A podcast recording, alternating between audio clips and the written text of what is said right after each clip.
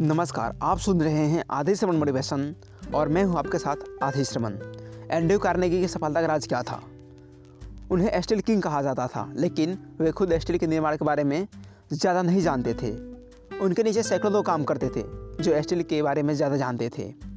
उन्हें लोगों के साथ बर्ताव करने का तरीका मालूम था, और इसी बात ने उन्हें अमीर बनाया था। जीवन की शुरुआत में उन्होंने संगठन बनाने की प्रतिभा और नेतृत्व क्षमता में हुनर दिखाया था। जब तक वे दस साल के हुए तो जान गए थे कि लोग अपने नाम को कितना महत्व देते थे।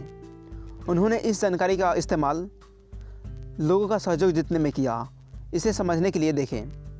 जब वे स्कॉटलैंड में एक छोटे बच्चे थे, उन्हें एक मादा खरगोश मिली। जल्दी उनके पास नन्हे नन्हे खरगोशों की भीड़ हो गई, लेकिन उनके पास खिलाने के लिए कुछ नहीं था, पर उनके पास एक ब्रिलियंट आइडियाज़ था।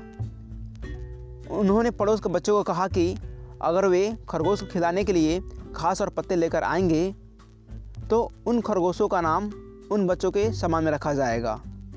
इस योजना ने जादू की तरह काम किया और कार्नेगी इसे कभी नहीं भूले। सालों बाद उन्होंने इस मनोविज्ञान का इस्तेमाल करके लाखों डॉलर कमाए। उदाहरण के तौर पर, वे पेंसिल्वेनिया रेल रोड को स्टील रेल बेचना चाहते थे। उस समय पेंसिल्वेनिया रेल रोड के प्रेसिडेंट जे एडगर थॉमसन थे। इसीलिए एंड्रू कार्नेगी ने पिट्सबर्ग में एक बड़ी स्टील मिल बनाई और जिसका नाम एडगर थॉमसन स्टील वर्क्स रखा। यह एक पहेली है, देखिए आप इसे सुलझा पाते या नहीं। जब पेंसिल्वेनिया रेल रोड को स्टील रेल की ज़रूरत होती थी तो उसे जे एडगर थॉमसन कहाँ से खरीदते थे। सीयर्स से या रोबक से? नहीं नहीं। आप गलत हैं। फिर से अनुमान लगाइए। जब कार्नेगी और George Pullman railroad sleeping car business में प्रभुत्व के लिए एक दूसरे से झगड़ रहे थे, स्टील किंग ने खरगोश से सीखा अपना पाठ फिर से दोहराया।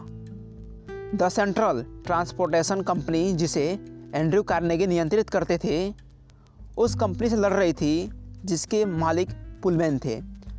दोनों ही एक दूसरे से यूनियन, पैसिफिक रोड की स्लीपिंग कार बिज़नेस लेने के लिए झगड़ रहे थे। कीमतें घटा रहे थे और लाभ के लिए एक दूसरे को नुकसान पहुँचा रहे थे। कार्नेगी और पुलमैन यूनियन पैसिफिक के बोर्ड ऑफ़ डायरेक्टर से मिलने न्यूयॉर्क गए। सेंट निकोलस होटल में एक शाम मिलने पर कार्नेगी ने कहा गुड इवनिंग मिस्टर पुलमैन आपको नहीं लगता हम खुद को बेवकूफ़ बना रहे हैं? क्या मतलब है? पुलमैन ने पूछा। तब कार्नेगी ने वह बताया जो उनके दिमाग में था। दोनों का फ़ायदा मिलना। उन्होंने एक दूसरे से लड़ने के बजाय एक दूसरे के साथ काम करने का फ़ायदा बताए। पुलमैन ने ध्यान से सुना, पर वे पूरी तरह से सहमत नहीं थे। तब उन्होंने पूछा, आप नई कंपनी का नाम क्या रखेंगे? तब कार्नेगी ने तुरंत जवाब दिया, पुलमैन पैलेस कार कंपनी, बेशक। पुलमैन का चेहरा चमक उठा। मेरे कमरे में आइए, उन्होंने कहा। इस बारे में बात करते हैं। इस बातचीत ने इतिहास बना दिया। दोस्तों और बिज़नेस सहयोगियों के नाम याद रखना और उनका सम्मान करना एंड्रयू कार्नेगी की सफलता के रहस्यों में से एक था। उन्हें इस बात का फ़ख्र था कि वे अपनी फैक्ट्री के कई कर्मचारियों को उनके पहले नाम से बुला सकते थे। और इस बात को गर्व से बताते थे कि उनकी फैक्ट्री में कभी कोई हड़ताल नहीं हुई। टेक्सास कॉमर्स बैक्सियर्स के चेयरमैन बेंटन लॉ का मानना है कि जो संगठन जितना बड़ा होता है, वह उतना ही अंदर से ठंडा होता जाता है। इसमें गर्माहट लाने का एक ही तरीका है। उन्होंने कहा कि हम लोगों का नाम याद रखें। जो एग्जीक्यूटिव मुझे बताता है कि वह लोगों का नाम याद नहीं रख सकता, वह मुझे यह बता रहा है कि वह अपने बिज़नेस का एक ज़रूरी हिस्सा नहीं जानता और रेत के टीले पर काम कर रहा है। याद रखिए कि किसी इंसान का नाम उसके लिए किसी भाषा में सबसे मधुर और ज़रूरी आवाज़ है। आप दूसरे को हमेशा उसके नाम से बुलाएँ। आपको काफ़ी ज़्यादा मदद मिलेगी। Thank you, Chase.